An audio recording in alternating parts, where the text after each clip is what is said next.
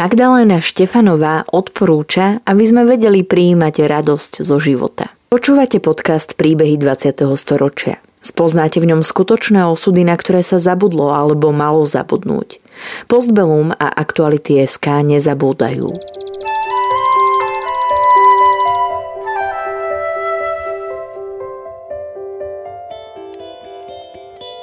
Vďaka konkrétnym príbehom sa dozviete, akým osudovým dilemám museli naši rodičia, starí rodičia, prarodičia čeliť.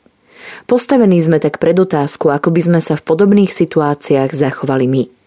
Rozprávači príbehov 20. storočia rýchlo odchádzajú.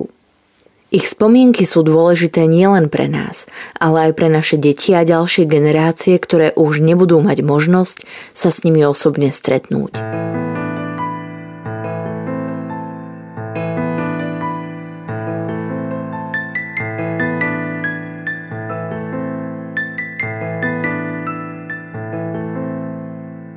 Silná emigračná vlna po auguste 1968 a v rokoch bezprostredne nasledujúcich zasiahla všetky vrstvy československej spoločnosti.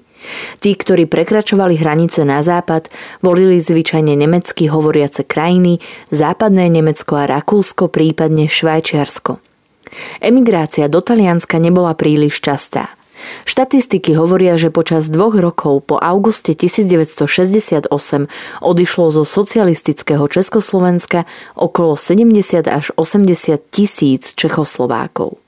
Väčšinou to boli mladší ľudia, obyčajne vzdelaní, ktorí mali odvahu začínať v cudzine znova a nebáli sa ťažkých začiatkov.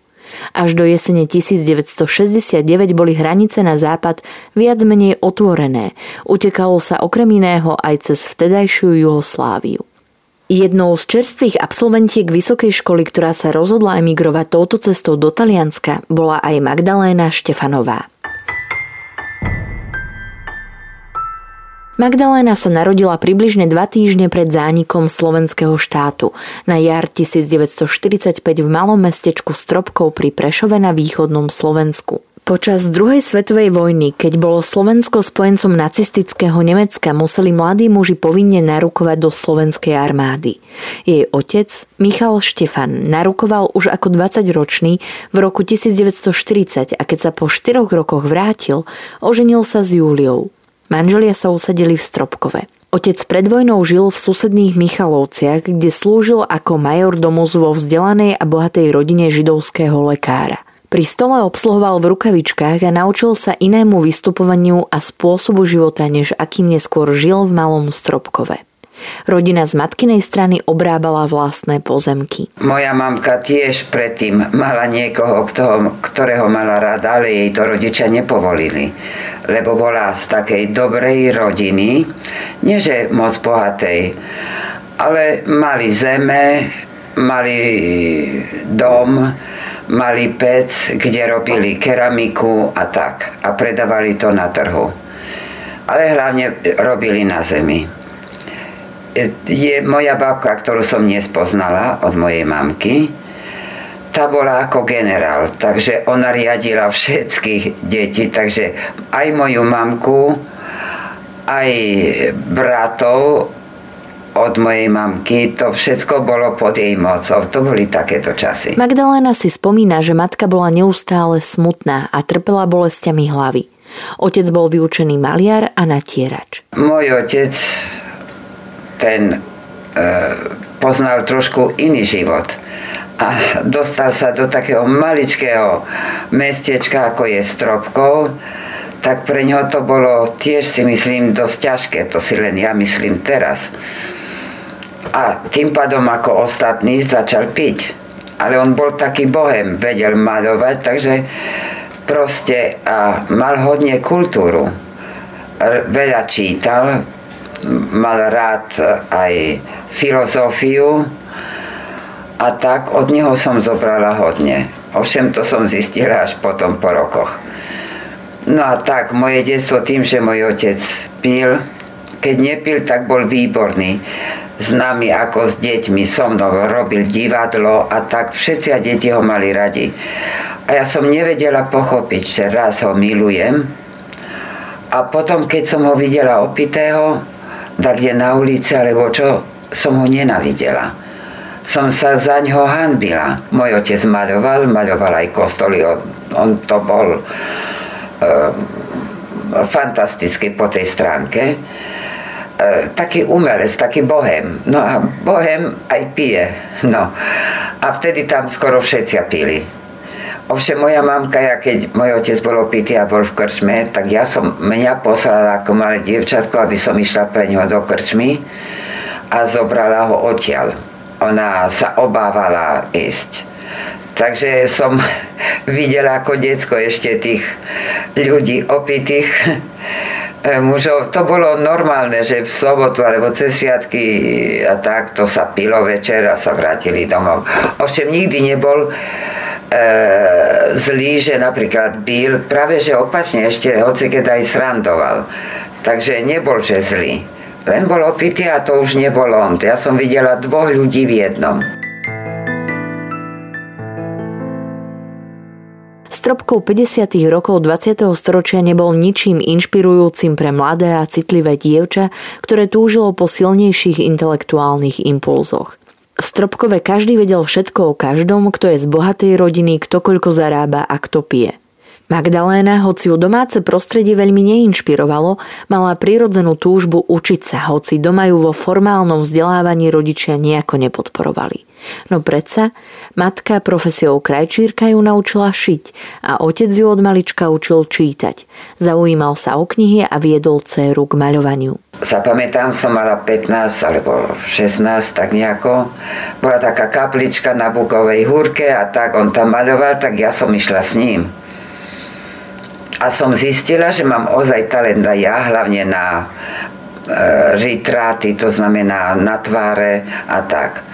Sú tam ešte aj doteraz zostali taktoré naše maľby, čo sme robili spolu. V detstve sa Magdaléna cítila izolovaná a osamelá. Ten pocit sa zmenil, až keď začala študovať na miestnej strednej škole, vtedy označovanej skratkou SVVŠ, čiže Stredná všeobecne vzdelávacia škola. A môžem povedať to, že ja celú vďaku, že kde som a čo som, to mi dali odvahu moji profesori. Ešte zo strednej školy a e, z licea, teda SVŠky. Tí ma podporovali, lebo videli, že, že mám chuť sa učiť a tak. Boli prísni, ale to stalo za to. Takže a vedeli, vedeli ma zaujať a nie len mňa, aj ostatných. Proste, že čo sme e, študovali, nebolo to len čítať knihy, ale to bolo aj rozumieť, čo robíme. Hlavne fyzika, matematika a potom aj moja zlatá profesorka z ruštiny, čo to boli také všelijaké časy, ale ona mi ukázala krásnu stránku z tej ruštiny, to znamená literatúru a tieto veci, aj umenie.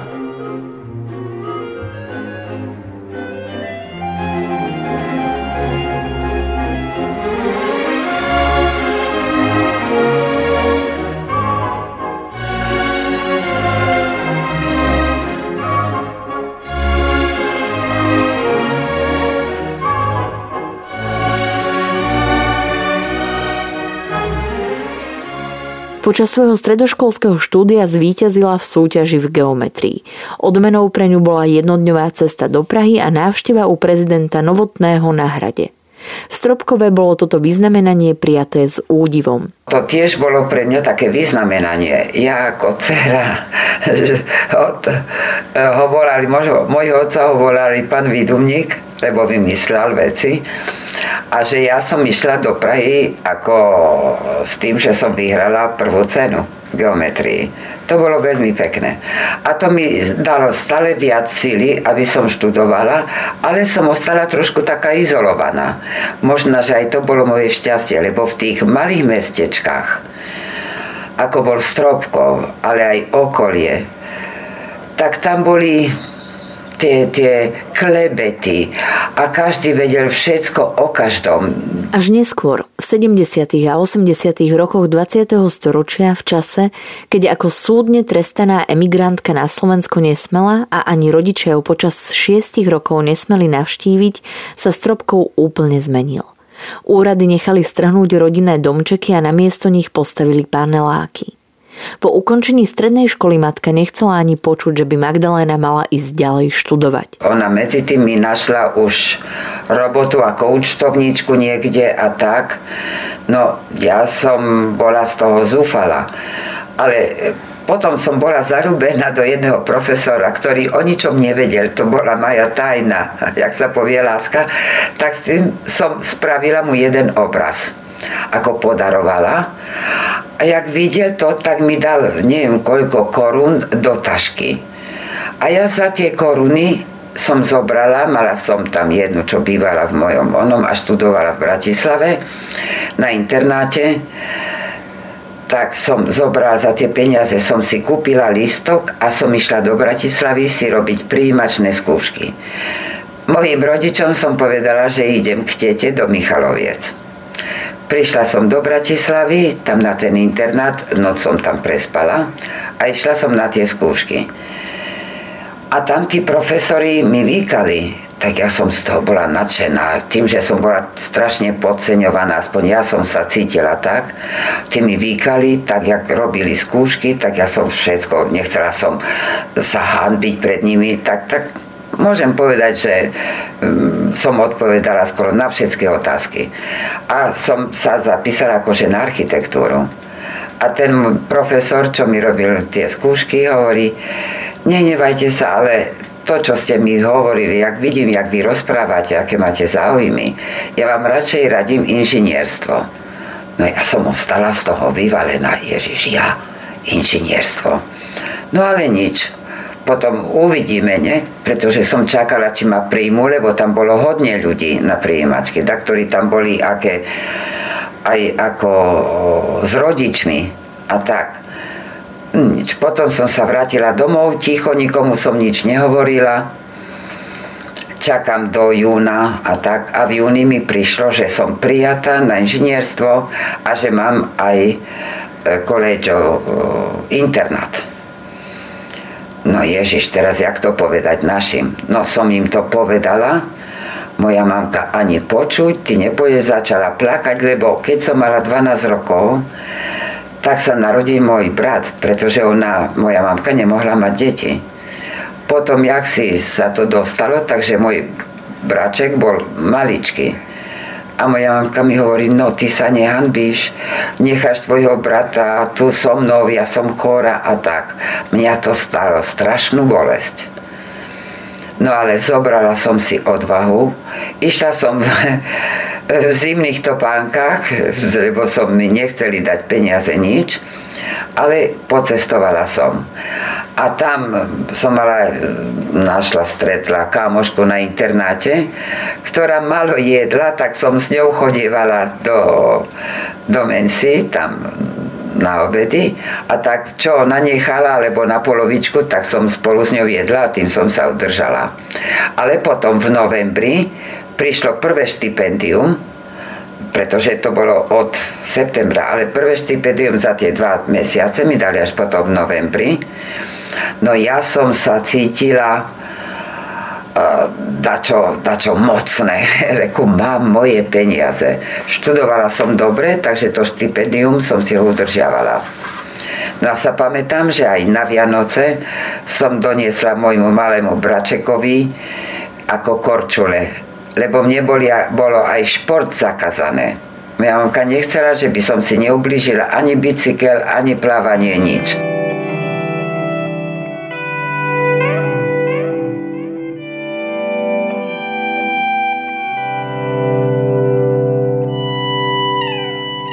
Raz Magdaléna náhodne počula z rádia áriu z tretieho dejstva opery Toska. Tak sa mi to strašne páčilo a chcela som tomu rozumieť. Tak z ničoho nič som išla kúpiť slovník. To myslím som bola po prvom či po druhom ročníku z vysokej školy doma na dovolenke.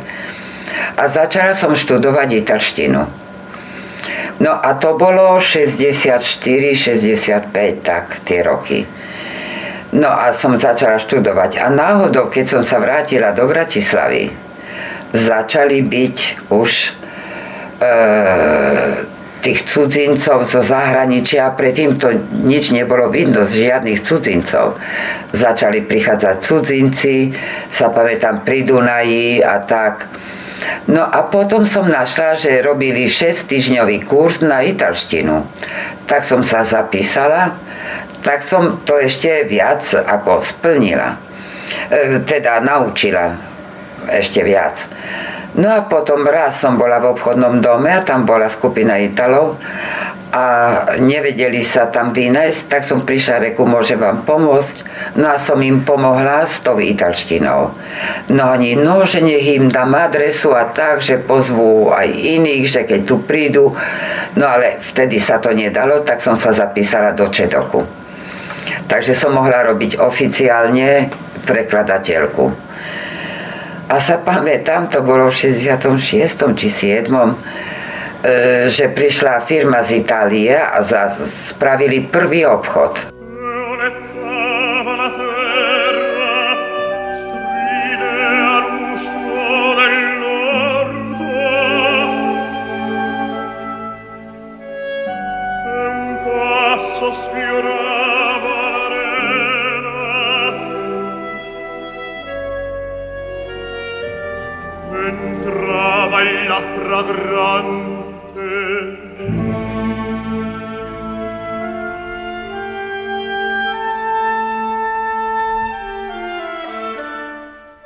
Na toto obchodné rokovanie pozvali tlmočiť práve Magdalénu a hoci ešte vtedy nemala dokonalú taliančinu, bola to pre ňu veľmi cenná skúsenosť. Počas štúdia potom zvládala oboje.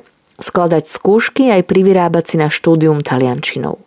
Vysokú školu úspešne ukončila v roku 1968, ale promócia sa musela o rok odložiť. V auguste totiž prišli ruské tanky. Jednu skúšku som nespravila, neviem z čoho to bolo, v 68. či skúšku, či prácu, tak som ostala v Bratislave na internáte. A odrazu som si umývala vlasy okolo polnoci, počúvam rádio, že hovoria, no, teraz nedávno prekročili naše hranice sovietské tanky a tak e, okupujú našu, našu republiku a tak ja som z toho stala vyvalená, reku však to sú naši bratia. No ale e, nič počúvam, to hneď začali potom hovoriť a tak, tak nielen ja, kto tam bol, tak sme vyšli von. No a to bolo strašné prekvapenie, lebo sme tomu nechceli veriť, že to môže byť také zlé. Prekvapenie to je málo čo povedať. Jak dizorientované, dizorientovaný, no. A tak to bolo tak. A odtedy sme e, začali takto robiť e, také štrajky, ani nie, spolu chodiť, spolu s inými. A tak sme boli aj tej, pri, pri kostolíkoch sa zdalo, že tam strieľali z veží alebo čo. Ale prakticky raz v takej skupinke som dostal aj s Bendrekom po chrbte, ale ja neviem prečo, tým, že nás bolo tam veľa a tak. Takže tie veci, no nič. Potom pomaly to prešlo ten, te, tie dni a tak som ostala na vysokej škole. Ja sa pamätám, že pre nás to bolo také ako oklamanie, lebo my sme tomu verili.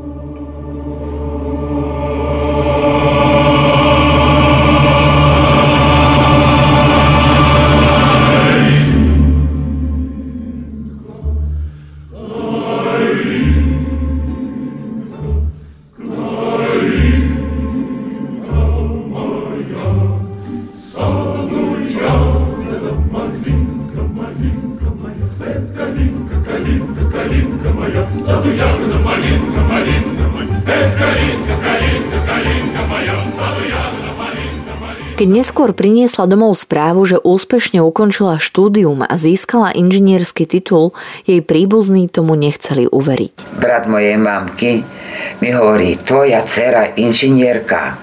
Není možné, že by dcera výdumníka bola inžinierka. Nechceli tomu tam veriť v tom malom mestečku, tak pokiaľ som neukázala fotky, lebo moja mamka bola chora, nemohla prísť na moje promócie. No. Takže keď som ukázala fotky s celou tou slávou a to všetko, čo dávali a diplom, no tak ostali z toho mm, prekvapený a ja môžem povedať, že som bola hrdá. Magdalena prešla klasickou cestou majoritnej časti svojej generácie. Od svetého príjmania v 5 rokoch cez členstvo v pionierskej organizácii a následne vo Zväze mládeže. Otec bol a zostal členom KSČ aj po previerkach v čase normalizácie, ale nikdy o tom nehovoril. Politika sa v rodine nepreberala. V 50. rokoch bol 3 dní vo vezení, ale Magdaléna dôvod nepozná. V 80. roku bol udalosťami a zmenami v spoločnosti prekvapený. Jej otec bol hlbavý, umelecky založený, no Magdalena konštatuje, že v podmienkach, v akých žil, nemal šancu využiť svoj potenciál. Po promócii začala pracovať v projektovej kancelárii Bratislavského Slovnaftu a súčasne pokračovala ako tlmočníčka. Potom, jak som robila tú prekladateľku a tak, raz som mala mm, takú skupinku, myslím, to bol manžel s manželkou alebo skupinka a som ich išla navštíviť. Do ich hotelu ma pozvali a tak. A tam som si dovolila, dovolila hovoriť niečo proti proti vláde, že jak je to, to že jak došli tí Rusi, alebo čo proste e, po tej stránke, ani neviem, nebolo to niečo dôležité, ale tam ma vysluchovali. Na ďalší deň ma zavolali a mi hovoria, vy, súdružka, inžinierka, nie ste kvalifikovaná robiť prekladateľku Italov. Keď chcete, môžete robiť prekladateľku pre ruštinu. Ja už som sa pripravil, lebo som mala ísť aj do Itálie so skupinou ako prekladateľka. Nič. Mne to bolo všetko zakázané. A sa pamätám ešte druhá vec, čo sa mi stala v robote. Ma zavolal môj šéf, som robila v Slovnafte. A mi hovorí, súdružka inžinierka musíte podpísať, tu sú papiere, nie že musíte, treba podpísať e, tie papiere, že budete robiť dobre, že budete chodiť na čas do roboty a tak, pretože je výročie oktobrovej revolúcie. Mňa to pohlo vo vnútri a som povedala tomu šéfovi, ja to podpíšem, ale nie preto, že je E, výročie oktobrovej revolúcie, ale pretože chcem budovať našu vlast. No ten sa na mňa pozrel, tak som bola dvojnásobne odstavená. No a potom som videla, že ma začali bojkovať. No a jak mi zakázali, som sa obávala, pretože potom začínali pýtať, čo sme robili v 68 čo sme boli, aké názory máme a tak. No a tým pádom ja som videla, že pre mňa to, to môžu skôr neskôr zistiť, lebo ešte v 68. keď došli tie tanky, tak ja s ktorými priateľmi, čo sme ostali v internáte, mali sme dole takú skupinku, že sme udávali tých, čo neboli, čo boli Rusi, ale chodili s našimi pasami.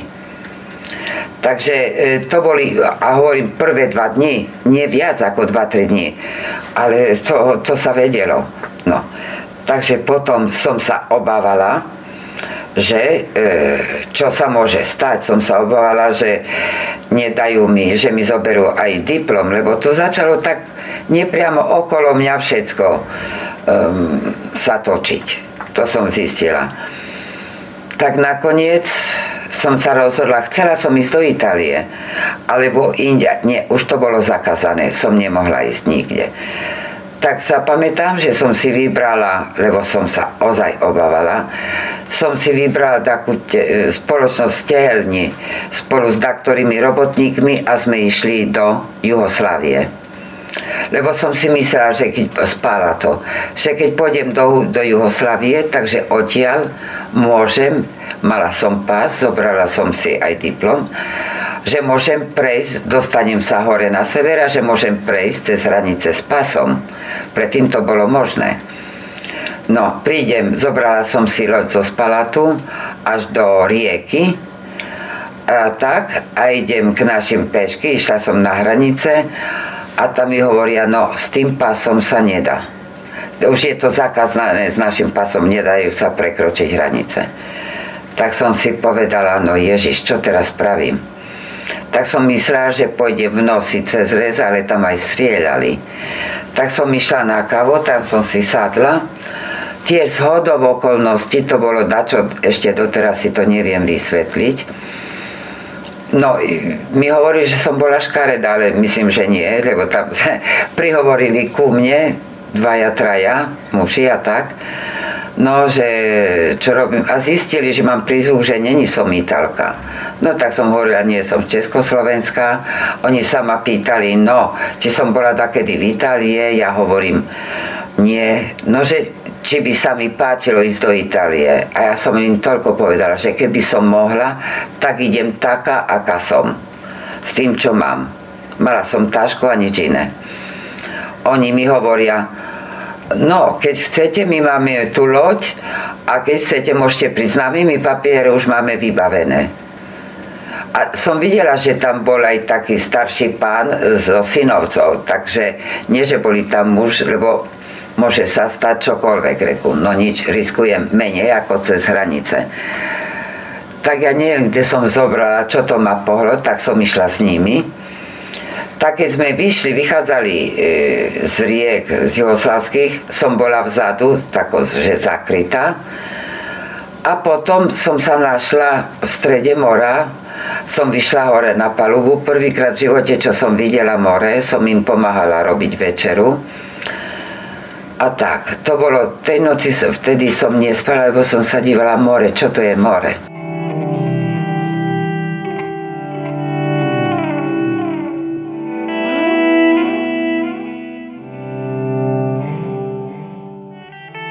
Než mohla vystúpiť z lode, čakali nekonečne dlho na manželku jedného z mužov. Magdaléna zažila hodiny strachu a neistoty. Mala pri sebe iba 50 amerických dolárov. Jej záchrancovia ju nechali jednu noc u seba prespať, kúpili jej lístok do Terstu a rozlúčili sa. Svoj nový život začala v blízkom Padričiane v tábore pre utečencov. Za jeho takmer 30-ročnú históriu od roku 1948 do 1976 prešlo táborom 350 tisíc ľudí, predovšetkým z Istrie a Dalmácie. Po roku 1968 sa stal útočiskom utečencov zo socialistického Československa. Dnes sa v tábore nachádza múzeum. Magdaléna strávila v Padričiane 3,5 mesiace. Pracovala ako sekretárka, dostávala svoju prvú taliansku mzdu a keď dorazili zo Slovenska doklady, bola voľná. Začala si hľadať prácu. Spočiatku mala obavy priznať, že je inžinierka. Vydávala sa preto za kresličku a získala svoje prvé miesto v Turíne. Vyhrala som jedno miesto v Turíne v takej e, firme ako na reklamy lebo mi, ma skúšali, skúšali, sa ma pýtali otázky a tým, že u nás nebola reklama v Československu, ja som nevedela ani čo to je, tak tým pádom ma pokladali za originálnu, lebo som ale dobré nápady, úplne iné, jak boli. A tak, takže ma zobrali ako na skúšku, no a ja som aj predtým už kreslila, maľovala, takže proste mi to vyšlo a bolo to fajn. Ovšem aj tam som bola tak naivná ešte s tou, s tou myšlienkou čistoty a tak.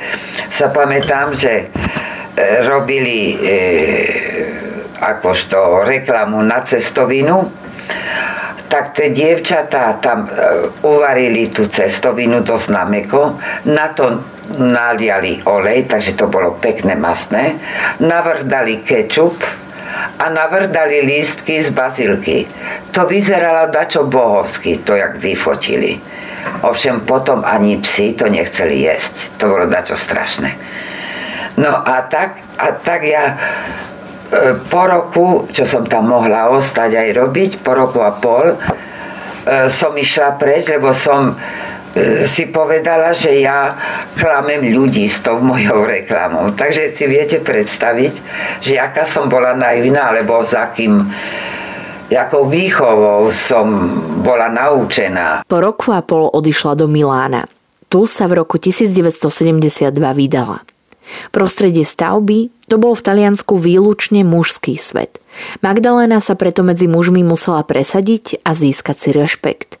Vedela, ako to na stavbe chodí, vedela jednať s ľuďmi a bola zvyknutá robiť zodpovednú prácu. Práve tu docenila svoje vysokoškolské štúdium. Vysoká škola e, technická, ktorú som robila ako inžinierka, tak mi dala veľa, veľa vedomosti. Ale nielen aj vedomosti. Aj e, tie naše fakulty robili aj praktické, e, jak sa povie, brigády. Po prvom roku sme išli na, na stavbu a sme tam dávali všetko do poriadku. Ten ďalší rok sme museli robiť buď murára, alebo beton, tí, čo betonovali, alebo robili výstuž a tak. A sme z toho spravili skúšky praktické, aby sme mohli robiť ďalšie skúšky teorické. Takže, a to som zistila, keď som došla tu do Itálie, jak, jak to, jaké štúdium som tam získala u nás, teda v Československu. 18 rokov potom pracovala ako inžinierka projektantka na stavbe rafinérie a iných industriálnych stavieb na Sardínii, ako projektantka rodinných domov a pri realizácii stavieb. V roku 1975, na začiatku svojho nového života v Taliansku, Magdaléna objavila jogu. O 20 rokov neskôr ju začala sama vyučovať. A v tom istom štúdiu učia jogu aj dnes. Postupne sa joga stala nielen jej koníčkom, ale aj hlavným zamestnaním a činnosťou, ktorá ju bavila ešte aj v čase nahrávania rozhovoru a vďaka ktorej mala okolo seba vďačných študentov a nasledovníkov. Stále pre ňu predstavuje umenie života, určujúce jeho smer. Ďalšou jej radosťou sú obrazy. Hovorila, že dostala do života dobrý základ, pretože počas mladosti v socialistickom Československu veľa vecí nebolo možné kúpiť a dnes nie je rozmaznaná a vie si vážiť to, čo má. Po prvom ročníku štúdia na Vysokej škole v Bratislave sa počas povinnej mesačnej praxe na stavbe naučila stavať múry, pracovať s tehlou. Keď neskôr začala žiť v Taliansku a budovala s manželom dom, vyrobila si do neho gauča poličky, všetko stehal. Nábytok bol vtedy drahý a Magdalénu tvorivá práca tešila. Neskôr začala pre radosť pracovať s farebnými kachličkami. Hlina pre ňu predstavovala pôdu, slnko bolo svetlo a farby. Sama sa naučila rezať kachličky a tvoriť z nich obrazy. Počas rozhovoru si Magdaléna spomenula na svoj detský sen i predsavzatie z mladosti. A mala som jednu priateľku, s ktorou sme sa stretávali, e, keď sme mohli, tak, same dve, a sme si hovorili, čo ty by si chcela, keby si mala čarovnú paličku. No ja si pamätám, že som chcela že by som chcela nejaký taký drevený domček v lese, a potok pritom a tak. Prebehnem trošku čas, aby som to dalo do, dala do súladu, že predstavte si, že teraz mám domček drevený, veľmi pekný, okolo mám stromy a takisto krásny potok e, pri zahrade. Takže to bolo ako keby ten sen sa mi splnil tu v Italii. Ja sa pamätám, že som raz, raz ľúbila jednu vec v živote.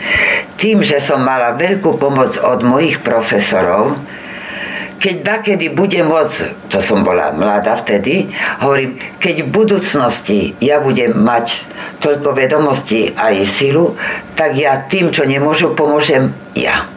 Tak, jak mne bolo pomohnuté od tých mojich profesorov. To je radosť a není to pícha to je radosť, že som taká, aká som, vďaka aj tomu malému mestečku, aj tej Veľkej republike, že proste žijem. Príbeh v roku 2019 zaznamenala a spracovala Míša Čaňková. Podcastom vás prevádzala Sandra Polovková a spolupracovali na ňom Kristýna Lukáčová a Marian Jaslovský. Príbehy 20. storočia v Postbellum zaznamenávame, aby sme o ne neprišli, aj keď to už s nami ich rozprávať či nebudú. Aby sme nezabudli na ich osudy, na hrôzy, ktorým boli vystavení a na dôležité okamihy našej histórie, ktorá dnes býva často spochybňovaná a pre mnohých je neznáma. Podporte prosím našu prácu aj vy pravidelným finančným príspevkom na www.postbellum.sk. Ďakujeme.